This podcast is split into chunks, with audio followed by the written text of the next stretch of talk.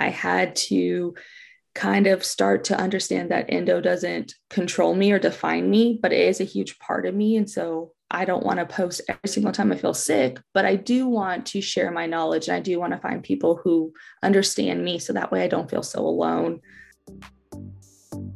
Hi, and welcome to the Endo Babe podcast. I'm your host, Chelsea Bree. I'm an ultrasound tech turned endometriosis coach, positivity and self love advocate, a seven on the Enneagram, and I am a proud dog mom. And I'm on a mission to help you live more positively with endometriosis and be happy in your body.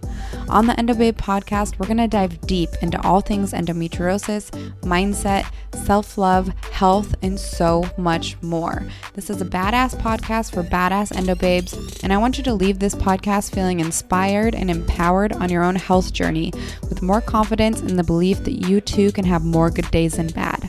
Are you with me, babes? See you in the podcast. Hello, and welcome to another episode of the Endo Babe podcast. I chatted with Kailey Lee, who is the face behind Journey to Fix My Lady Parts on Instagram. And she's also a host on Not Cha Momma Pod, which is a podcast that focuses on endometriosis, adenomyosis, and infertility um, with her and her co host. We chatted really about like her journey with endometriosis, the podcast, life, and really rediscovering who you are. Um, it was a fun episode, and I cannot wait for you to hear. Let's dive in. Welcome to another episode of the Endo Babe podcast. I'm very excited to share Kailey with you today. She is the face behind Journey to Fix My Lady Parts on IG and one of the hosts on the Not Cha Momma pod, where they talk about endo, adeno, and infertility. So, welcome, Kailey. I'm so excited that you're here. I'm so excited to be here. Thank you. Yeah. Um, so usually I start with having you just kind of give a little bit of your experience with endometriosis because Kailey's a fellow endo warrior. Yeah. So I started my cycle 12 or 13 years old. I don't remember a lot of the early years, especially with my pain. I do know I had a really heavy cycle and I felt flu like with my period. Um, my mom probably had undiagnosed endo, maybe adeno, because she did have a hysterectomy very, very young. And because of that, she kind of recognized some of my symptoms and um, took me to be on birth control in junior high and didn't really have much of a conversation with me about it. It was just, we don't talk about those sort of things. So I was put on birth control super early, which did mask a lot of the symptoms or at least let me show up in life. Um, and I stayed on it until I was out of college. So I had hard periods. I always was the girl with the tampons and the extra pads and the extra clothes with her. Um, but I definitely thought that was all normal. My endo journey actually doesn't start till a couple years ago where I really focused on it. Um, out of college, I went on to work and I really just focused and struggled with infertility for many, many years. Um, and while I knew I probably was going to have a hard time conceiving and I knew that there's something wrong, my only goal was to be a mom. So I didn't really care what my body was doing. Like I just ignored it and thought it was part of being a woman. Um, and it wasn't until, unfortunately, a little bit of a trigger warning, just in case this does impact anybody, but it wasn't until I miscarried that my body went absolutely haywire. I ended up starting to bleed for anywhere from 60 to 90 days at times, um, started having true flare ups. Now, I'm not sure if I had them previous and I just ignored them or maybe the hormone shift, whatever it may be, but started having full flare ups and endobelly and pain and all those sort of things. And it led me on a journey off and on with different OBs trying to figure out like why my body is broken. Um, a lot of that was still infertility focused. So if I can't have a normal cycle, I couldn't get pregnant. And so every time I went to a new doctor, it was those type of questions like how do you fix me so I can be a mom rather than I hurt, I can't get out of bed, like I didn't care. Um, jumping way forward into the pandemic, I still went for a fertility workup. I was having endo flare ups to the point that I could barely get out of bed and was crying all night and still told my doctor that even if it was 10 times worse than what it was, I would take that if I could be a mom. And we started the infertility workup once again. Um, a lot of my blood work came back and they said, you know, these are indicators that there's something going on, whether it's endometriosis or it's um, uh, maybe ovarian cancer. I just had very, very high levels. And they sent me to a reproductive endocrinologist. Now, I'm making this super short. I think in the pandemic alone, I saw eight different OBs, and every single time there was a wait list and there was a new question. I ended up going to one. I do live in a city. I ended up going to one about 45 minutes from my home just because a friend of a friend knew that they knew what endo was. Um, so started that was with her briefly because of my levels and her facility just unfortunately wasn't going to be able to care for me if it was endo. And so got switched over to a reproductive endocrinologist. He knew what endo was. That was a blessing because finally somebody was like oh yeah you could have this. Um, i think i remember he tripped me out the first time because there was like a 15 page questionnaire that i filled out before my first visit and they were all endo questions so went in with him um, February of last year, which is what 2021. I had my surgery and I had an ablation surgery, confirmed endometriosis. By the point I had surgery, I was horribly sick, um, bedridden, bleeding for most of the month, losing weight, nauseous. I had flu like symptoms. It was impacting my job. I was grateful that I got to work from home at the time because I don't think I physically could have got to an office, but it also really impacted me to be able to work because I was so sick and I didn't have a very understanding situation where I could talk about it. Um, and I started suffering really bad from PMDD on top of it. So hormones and emotions were crazy. Um, but yeah, had surgery, got diagnosed with endo February of 2021. And then this past year has kind of been post surgery trying to find life. Um, I still have endo. I'm actually probably getting pretty bad, needing to look towards surgery again, but definitely was at least able to start participating in life a little bit more. Yeah, that is what a story. And I'm sure everybody listening can see like little bits and pieces of their story in your story. Cause I know I did, especially like in the very beginning. I don't really remember the early years of my yeah. periods either. And I don't know if I just like blocked it out or if maybe they weren't really painful, but they didn't start getting painful until like college for me, or I guess like 16, 17. So almost college, but for sure. And like from first symptom, you know, knowing that I at least had really heavy periods and got put on birth control so young, it was 15 plus years before I even had a doctor that would say endometriosis. I was going in with binders saying, I have something wrong with me do you know what this is? Can you start doing tests? Can we start doing the right things? Because I was getting really sick of getting gaslit and getting told that my uterus was beautiful and all these things because I was starting to get increasingly sick. But it was until I had a life stoppage, until I couldn't get out of bed, until I was bleeding for 90 days, did I start raising my hand and say, okay, I don't think I can do this. For sure. And like, bravo to you for like going to the doctors and being like, hey, I know my body. I know something's wrong.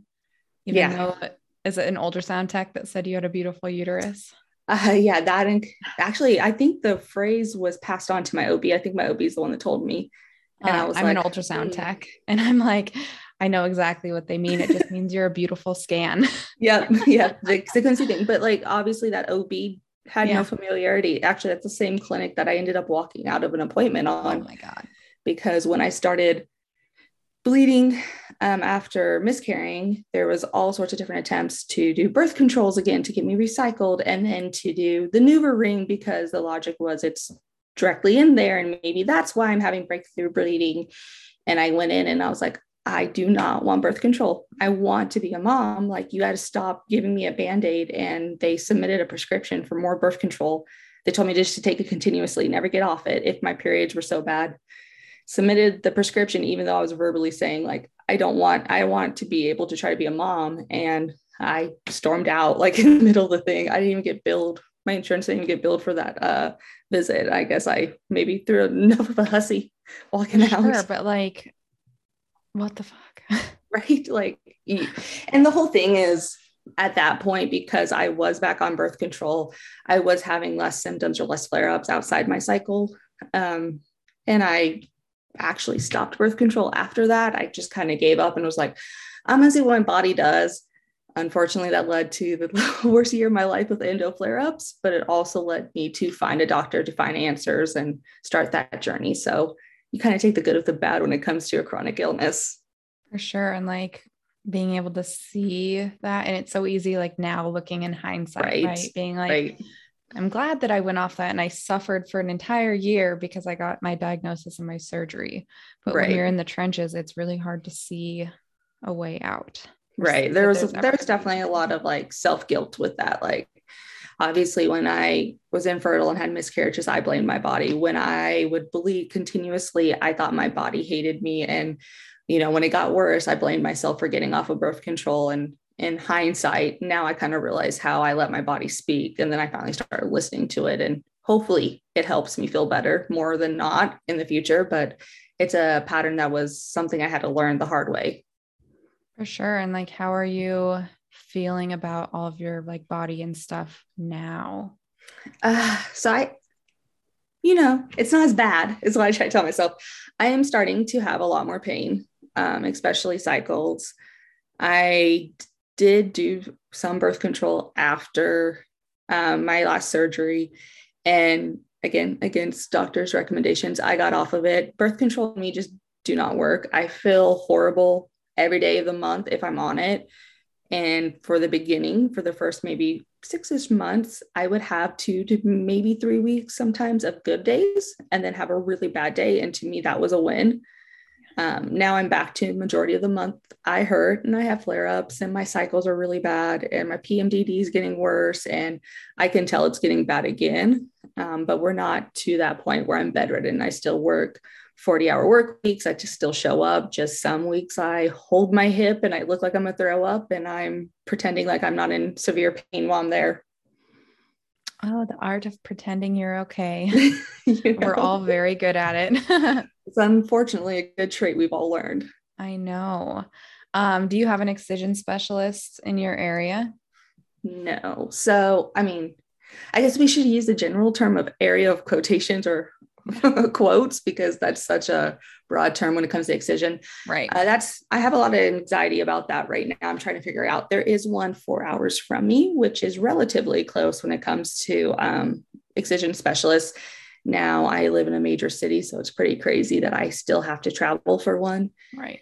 So I'm trying to figure that out because the logistics of needing an excision surgery being able to travel to a different city for that. And uh, then of course the complications of it being out of network and having to pay for it and all that sort of stuff is yeah. kind of where i'm at.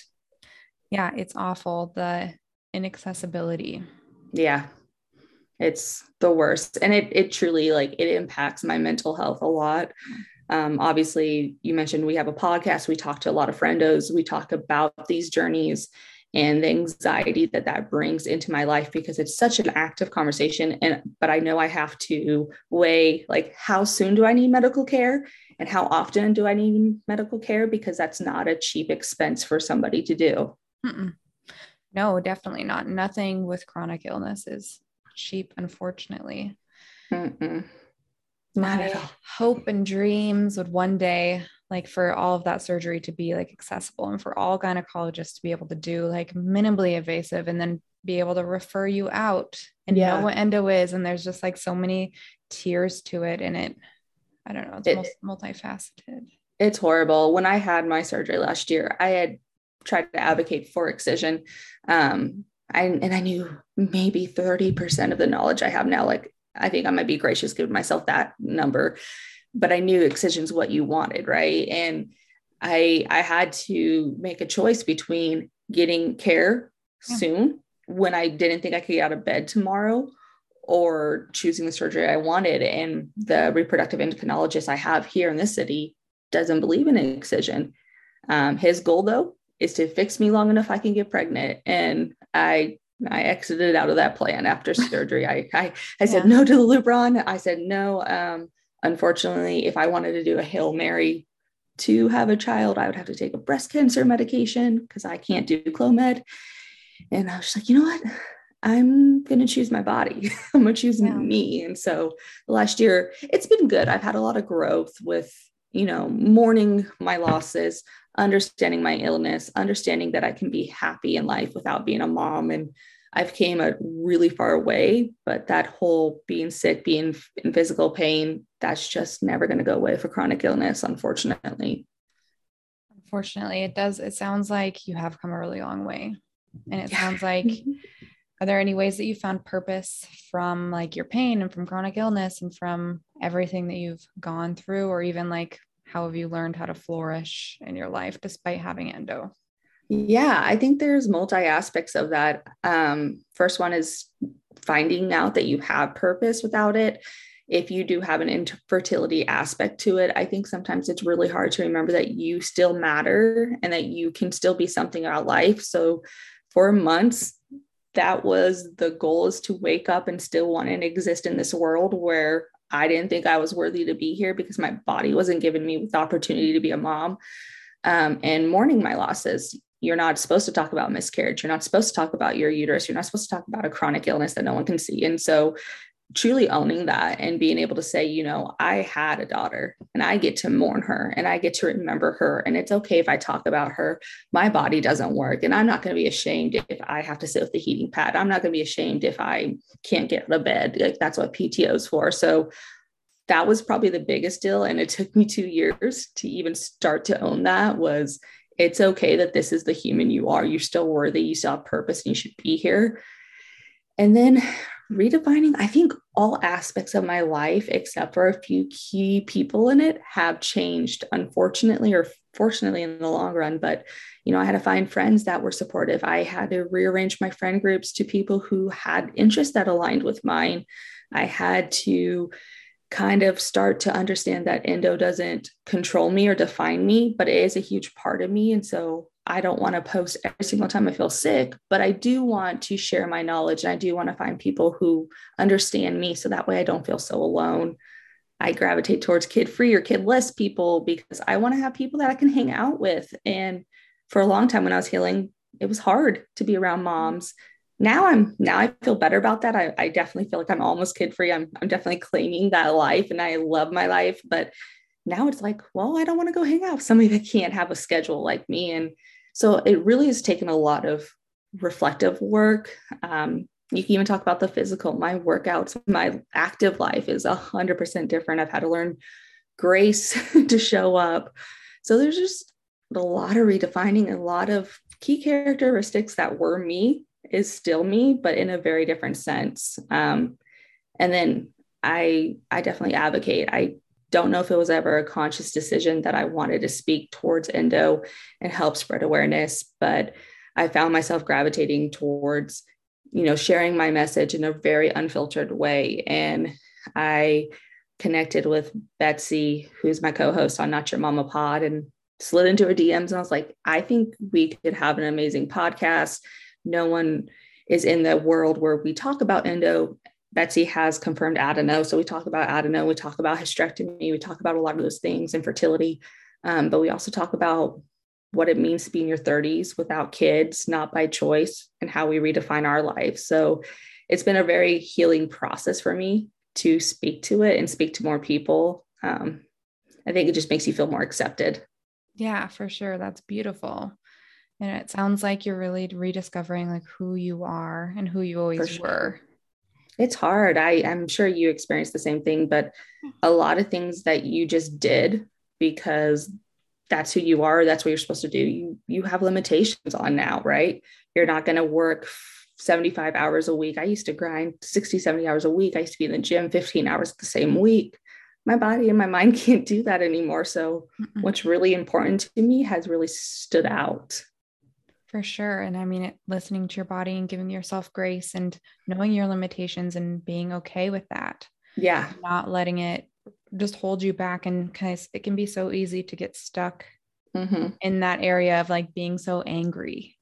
Right. Yeah. It's valid. Like anger is totally valid. Part of your life is taken away from you or shifting, I suppose I should say. Oh, for sure. I had, you know, a decade of pain and infertility and things I didn't process. And then I had two plus years of straight crap. Like I don't know how I survived it, to be honest with you. I everything that could have went bad in your life went bad for me in this two year span in a pandemic. And somehow I survived. Somehow I kept waking up. And now that I'm on the other side, I just want to be well in whatever terminology that means for somebody with chronic illness. Yeah. I want to be happy and I want to keep doing good. And, you know, my purpose doesn't have to be defined by being a parent. My purpose can be helping another friendo finding a way to make their week a little less miserable or whatever it may be. And that's kind of where I fill my bucket up. Yeah, I love that. I love it. It's hard. A lot of life, a lot of life lessons with endo. I know there are. And it is like something that you had said a little bit ago is like it took you two years to get in yeah. that space. And like for me, it took like seven. Yeah. for me to get into like an area where I wasn't just like ignoring everything or like mad at my body, you know, and it still takes work, but the more that you do it, the easier it becomes. Yeah. I feel like I, I was in denial for so many years and I was just so hyper focused on being a mom. A lot of people, you know, waking up and checking your ovulation, checking the temperature of down there and like that's just really not a normal process. So you get so hyper focused on these steps to become a mom that you, you know, you forget about your other symptoms. And then I couldn't ignore it. By the time I slowed down to think about it, my body was just done. I I was mm-hmm. barely living. Yeah. And then everything hit physically, emotionally, mentally. And somehow I had to survive because we were stuck in the house. Yeah. and I couldn't run from it anymore. For sure.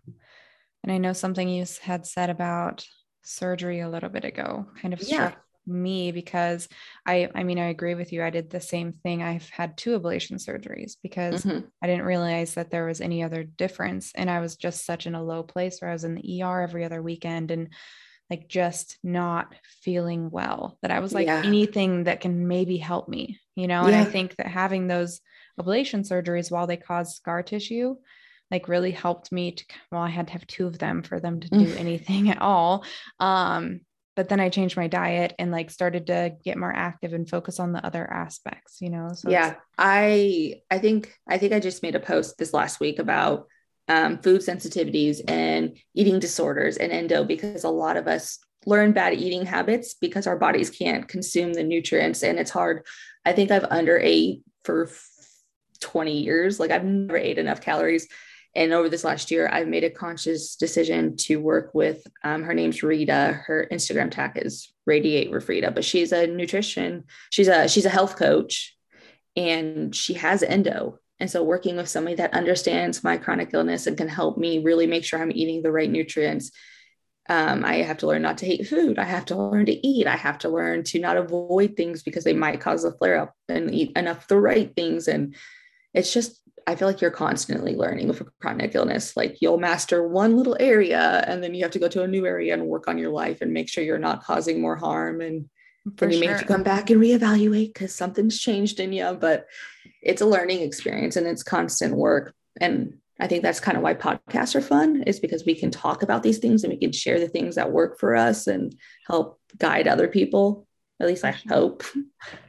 For sure. No, I agree. Like because like you just said it's not just one thing and i think a, a lot of people are like i'm going to have surgery i'm going to be better but it's like maybe i'm going to do this one little thing and then i'm going to do this other little thing mm-hmm. and it's really an entire lifestyle upheaval of having to figure out what works for you and your body especially because we're all different. Yeah but i do love being able to share other people's stories and my story just if we can help like one person right? For because sure. maybe something that I do help somebody, one person, and something that you do might help another person, you know? For sure. And it's nice to relate. Um, yeah. I I give my co-host the most credit. Not only is she an amazing friend and human, but she's very good at like testing the waters and trying new things where I come from more of a hesitation standpoint. I hate making things worse. And so I'd rather just stop. Like I I'll eat these four things for the rest of my life if these four things work, right? Not thinking about the extra damage I'm doing because I'm not exploring options. And it's nice to be able to tell her, I mean, there's, it's so funny if I go back and listen to some of our episodes, there'll literally be an episode where I'm like, I'm too overwhelmed. I can't do it. I don't want to try. I can't do it. I have no energy. And then the next episode I'll drop and I'll be like, guess what I tried? and it's a hundred percent because I'm getting motivated by the friendos around me that are like, okay, I had a really bad reaction with this supplement but I found this one and now I feel better. And this is my quality of life change. And I'm like, if you can do it, I can do it. Let's try something small. Yes, exactly. a lot. If you can do it, I can do it. And starting small is key.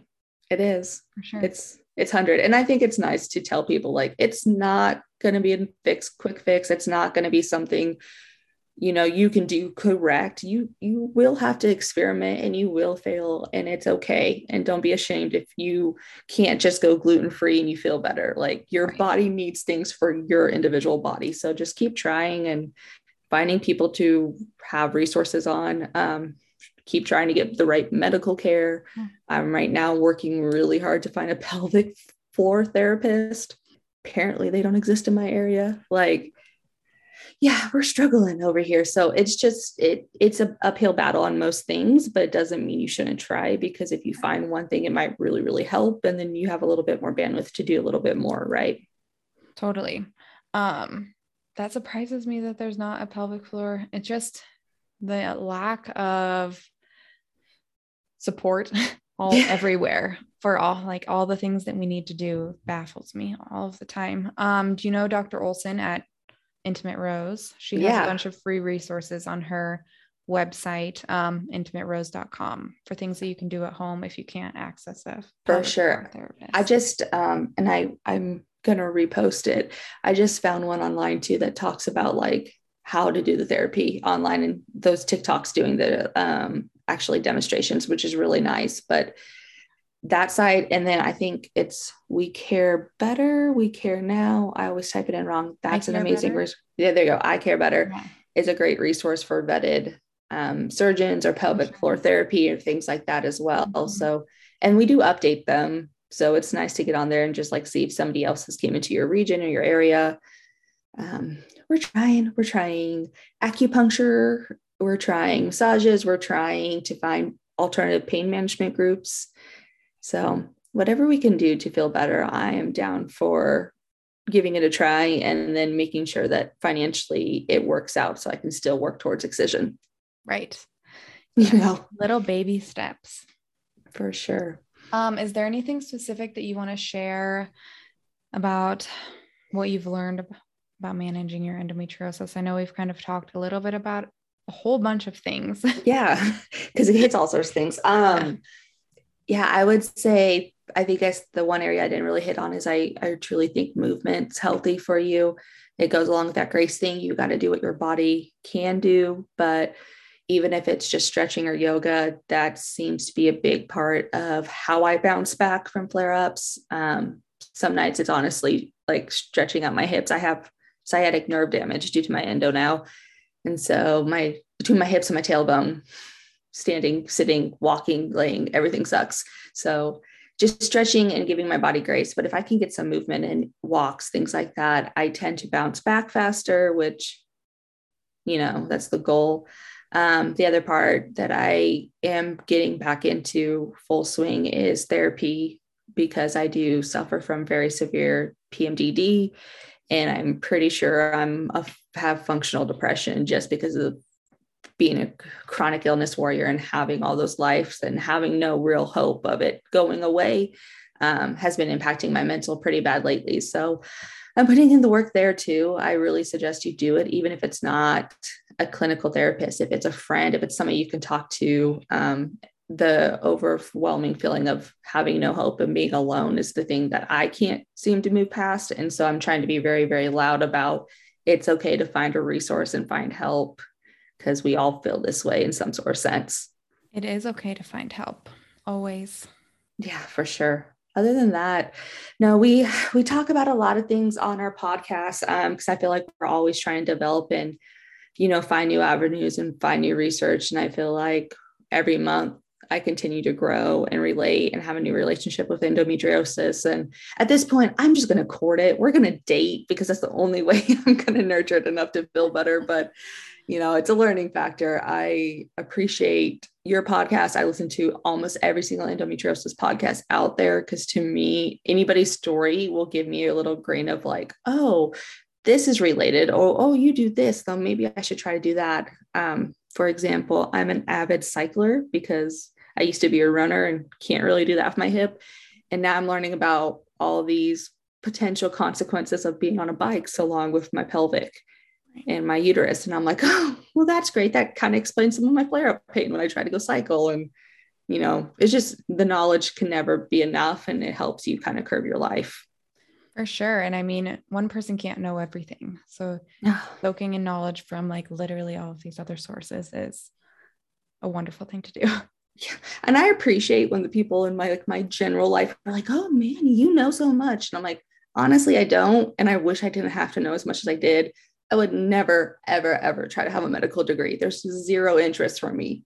But when you have endo and no one can give you answers, you tend to start to learn and start to read and try to find answers. For sure. Um, how can people connect with you? I'm going to put your links below in yeah. the show notes if you're listening and you want to head on over there. Yeah, no, I appreciate that. So my personal page is Journey to Fix My Lady Parts. Started out with me trying to think I could fix this years ago.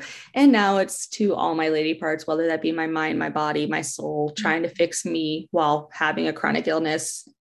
Um, and then our podcast with Betsy is called Not Cha Momma, and that's C H A for Cha. We are sassy, but we do not hold back. So we talk about all of our personal issues and try to bring on a ton of friendos. We also have a uh, Instagram page at Not Cha Momma Pod. Join us. We drop bi weekly. We've just tried to share all the things. Um, we are open books. So we like to talk about all the things because no one else will for us. I love that. I appreciate it. Yeah. And thank you for coming on today. This was so much fun chatting with you and sharing your story. Thank you. Oh, babe, thank you so much for taking the time to listen today. I had so much fun and I'm so fucking grateful for every single one of you. If you thought that this was helpful or you loved any part of this podcast, I would love, love, love for you to screenshot it and post it on Instagram at Chelsea Brie, C H E L S E A A B R I, and tag me I would love to see what you're getting out of the episodes. It makes me so happy. I would also love it if you'd subscribe to the podcast and leave a review because that just helps other wonderful endo babes find me as well. I adore you, and I believe that you don't deserve to feel like shit. You deserve to have a normal life despite endometriosis. So I love you so much, and I hope you have a wonderful day. And I'll catch you on next week's episode of the Endo Babe podcast.